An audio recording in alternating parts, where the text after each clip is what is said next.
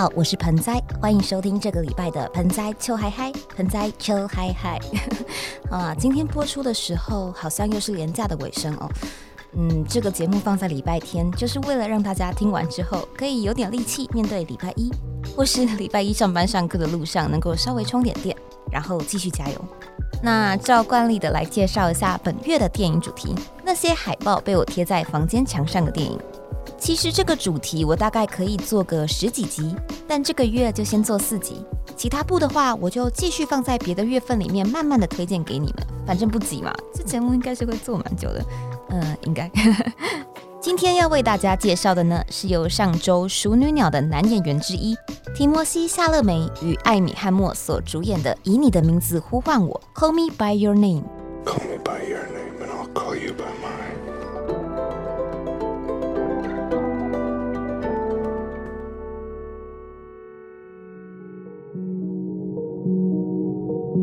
的名字呼唤我是一部在二零一七年上映的爱情电影，改编自安德烈·艾西蒙的同名小说，由卢卡·格达戈尼诺执导。故事发生在一九八三年的意大利北部，诉说着十七岁的 Elio 与二十四岁的 Oliver 之间的爱情故事。这部电影在日舞影展首映之后就获得了非常好的口碑，也毫不意外的在各大影展中获得了许多奖项。像是第九十届的奥斯卡金像奖、第七十一届的英国电影学院奖、第七十五届金球奖，主要入围和获得的奖项呢，都不外乎是最佳男主角啦、最佳影片、最佳剧本、最佳原创音乐等等的。因为奖项实在太多了，我这边就先简单带过。大家有兴趣的话，可以上维基百科看看。那这边说两个题外话。第一个是 以你的名字呼唤我，和我第一集介绍的熟女鸟 Lady Bird 是在同一年上映的，也就是二零一七年，所以呢，他们角逐的几乎都是同年的奖项，可以想象提摩西夏勒梅在那一年是多么的备受瞩目。第二呢，是以你的名字呼唤我，电影中的音乐实在是太美了。因为 Elio 在剧中呢是一个就是家境蛮优渥，父母亲也蛮尊重，还有支持他的爱好的，所以他就是一个音乐天才的文青小少年。电影里面就有许多他演奏乐器的画面，也有非常棒的原创音乐。这样，我觉得这部电影关于音乐的呃设计，还有它背后的故事，真的蛮有趣的，也很细腻。所以大家如果对配乐方面有兴趣的话，可以再去上网看看。我甚至是因为这部电影，所以才重新回去学小学六年级，我才学大概三四个月就放弃的钢琴。这样对啦，就是这么喜欢。那接下来另外要为大家带来的呢，是他的世纪消息。我这也是好像蛮最近的，可能前几个月才得知的消息。好啊，好期待他就是原班人马回归第二集。当初会想看这部电影呢，嗯，一样先说一个最肤浅但最诚实的理由，就是。身为一个资深的腐女，看到两个帅哥谈恋爱的故事，很难不心动。然后再来的话呢，就是被提摩西·夏勒梅他凭着此片成为奥斯卡史上第三年轻的影帝提名人这一点受到吸引。那刚刚提到对两个帅哥谈恋爱。我之所以没有刻意去强调这一点，就是它是一部同志爱情电影，是因为呢，我觉得我可以理解有一些听众朋友，可能你们就是会稍微比较抗拒，呃，同志的爱情作品，嗯，那我也对这一点表达百分之百的尊重，只是我想要在这边说一个观点。就是我最近在推特上看到了一句我很喜欢的话，他说：“其实不管是同性恋啊、异性恋，或是无性恋、泛性恋，任何的性恋都不是重点，其实就是回归一个很简单的本质，就是我们都是人，然后我们喜欢的也都是人，或是别的东西也可以，反正就是我们喜欢我们喜欢的东西和人。”好。那我觉得呢，这部电影就是两个很棒的人，他们在一九八三年的夏天遇到了彼此，然后谈了一场恋爱，就是一个这样的故事。好，以上呢就是在我看过这部电影之前对他的印象，而真正让我看起这部电影的契机是某一个又失眠的清晨，就大概四五点吧，天蒙蒙的，有一点亮，我忘记自己是因为什么理由又睡不着，还是只是单纯的可能又忙得太晚。那那个时候呢，我已经有和朋友一起组了 Netflix 上的家庭账户，所以几乎每天会看一部电影或一集影集，已经成了我睡前的习惯。那那天就是这样，在清晨就点开了 Netflix，然后在我的片单里面很随意的找着想看的电影的时候，就看到了这部很久以前就被我加进片单，但迟迟没有真的看过的电影。而看完之后，我没有再夸张，在看完最后一幕、听完那首片尾曲之后，我整个人哭得像个白痴一样，然后就觉得自己如获新生。这部电影不只是重新定义了我对爱情电影的看法，也不只是让我超想立刻买张机票就冲去意大利，也不只是让我爱上提摩西·夏勒梅。我觉得以你的名字呼唤我这部电影，它让我的内在成长了不止一点。老话一句，我真的太喜欢这部电影了，喜欢到它还没有从 Netflix 上面下架之前呢，我就真的是每个礼拜至少会再看一次。后来一听说它要下架，我就立刻超慌张的跑去 Apple TV 上刷卡买下来，因为我真的不能够想象我的人生里没有这部电影。非常私心的说，它应该就是我的人生片单第一或第二名。那和它并列的是以后也一定会和大家介绍的《刺激一九九五》。Call Me by Your Name 呢？我会觉得它是一部纯情与性感兼具的电影。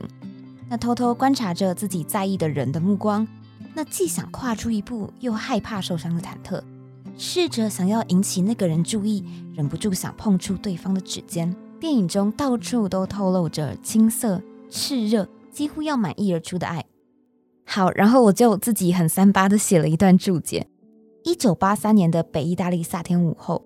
导演用充满诗意的方式，像是轻哼着一首悠扬的旋律一般，盛大且唯美的搞了一场令观众永生难忘的暧昧，谈了一场堪称影史经典的绝美爱情。这部电影实在是太美、太真实，也太温柔了，一切美好到像是一场梦一般。但它的美好不是像是美梦那样的不真实，而是用一种非常细腻的方式，将爱与痛苦可以如何并存。用轻柔而震撼的方式呈现在我们的面前。从爱情层面来说，它几乎完美的呈现出了初恋的模样。但对我而言，它远远不只是一部爱情电影。这是我在电影里最喜欢的一段台词，有一点长，但我还是想分享给你们。Right now, you might not want to feel anything. Maybe you never want to feel anything. And maybe it's not me you want to speak about these things. But feel something you obviously did. Look, you have a beautiful friendship, maybe more than friendship, and I envy you. We rip out so much of ourselves to be cured of things faster. Then we got bankrupt at the age of 30, and less to offer each time we start with someone new. But to make yourself feel nothing so as not to feel anything. What a waste. How you live your life is your business. Just remember, our hearts and bodies are given to us only once. And before you know it, your heart's worn out. And as for your body, there comes a point when no one looks at it, much less wants to come near it. Right now, there's sorrow, pain. Don't kill it. And with it, the joy you felt. 此刻，你可能什么都不想去感受，你可能永远也不想感受到任何事。也许我不会是你想倾诉的对象，但感受一下你所感受到的。听着，你有一段美好的友谊，也许不只是友谊，而我很羡慕你。我们总是过分勉强，希望自己尽快走出伤痛，以至于到了三十岁就没有感情可以付出了。在每段关系中，能够付出的越来越少，但什么都不去感受，只为了让自己不要有感受，那就太可惜了。你的人生是你的事，但记住，我们的身体和心灵一生都只会被赋予一次。而在你发现之前，你的心早已疲惫不堪。至于你的身体，总有一天会没人想看，更别提接近了。在此刻，你很悲伤、痛苦，别扼杀它，好好感受它，也好好感受那份和痛苦并存的快乐。就是以上这段话，让我觉得这部电影在我心目中已经远远不只是一部爱情电影了。它教给我一个我至今都受用无穷的道理，那就是喜悦与悲伤、快乐与痛苦，它们都是真实的感受。而他们也能共同存在。在过去的人生里，不管是我还是你们，我相信一定都经历过难过的事情。通常难过的事发生时，我们的反应不外乎是后悔、哭泣、逃避。但套句《天能》里的台词：“发生的已经发生了，而我们不该否定它。”活着的过程当中，我们常常忍不住想要消除难受的情绪，只保留快乐的部分。当然，如果真的能够办到，那我由衷的佩服。但我明白，我终究只是一个极为感性的普通人。我不相信我这一生当中能够坚强到永远不感受到悲伤。但悲伤与喜悦并不是一个能够正负抵消的数字，并不是快乐多一点就能够悲伤少一点，它们是共存的。而他们的本质其实都是一样的，那就是他们都是你我最真实的感觉。我在第零集的时候说过，一部我非常喜欢的电影，通常办到了两件事：一是碰触到我某个平常极度压抑的情绪；二是给我一个长久以来的困惑一点答案或思考方向。以你的名字呼唤我，这部电影。碰触到了我平时为了能够好好的生活，所以一直压抑的悲伤。他给了当时那个觉得自己会这么痛苦，一定是因为白痴想不开的我，一条豁然开朗的路。以你的名字呼唤我，这部电影让我学会了去接纳自己的感觉，教会了我如何接住并善待我的感性。我们都是人，我们都会悲伤，也正是因为这样。我们才能够都感受得到快乐，才会爱上别人。我们平常活着，光是努力去扮演好自己的角色，供给出别人期望我们能够供给的产值，就已经精疲力尽了。有多久没有好好跟自己说话？有多久没有好好的去正视自己的感性了呢？也许是因为感性啊，情绪常常会左右我们的决定，在生活当中啊，工作上，与人相处上。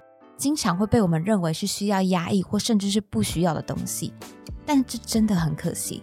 就像刚刚那段台词所说的：“为了没有感觉而不去感觉，真的太可惜了。”如果你跟我一样觉得自己很肤浅但诚实，想看两个帅哥谈恋爱，去看；如果你想要感受一下北意大利迷人的风景，看一部镜头细腻、写实又美丽到仿佛能够让你呼吸到那个时空的空气的电影的话，去看。如果你想要重新感受一场深刻的爱情，去看《以你的名字呼唤我》（Call Me by Your Name） 这部电影。我推荐给所有还没有在夏天谈过恋爱的人，还有给早就需要好好大哭一场的人，给正在学习接受生命过程中爱里头可能会有悲伤，而悲伤里也依然可以有爱这件事情的人，给所有身体与心灵都只会被赋予一次的我们。下个礼拜要为大家推荐的电影是由《熟女鸟》的导演格丽塔·杰维再度携手瑟夏·罗南和提摩西·夏勒梅的《他们》这部电影，我想推荐给所有正在为梦想努力，偶尔还是会寂寞的人。今天最后要为大家带来的歌曲是地球休假日的《生无可恋》。他们下个月十一月十一号在台北的 Revolver 有演出，月底十一月二十七号到二十九号。在台南的贵人散步音乐节也会登场。如果喜欢他们的话，都可以到现场去听听看他们的表演，也可以支持一下他们的首张 EP。最好是迷失，详细资讯我都放在资讯栏了。好了，那么谢谢你们收听这个礼拜的盆栽臭嗨嗨，就一样用我们老派的方式说，我是盆栽，下个礼拜我们空中再会，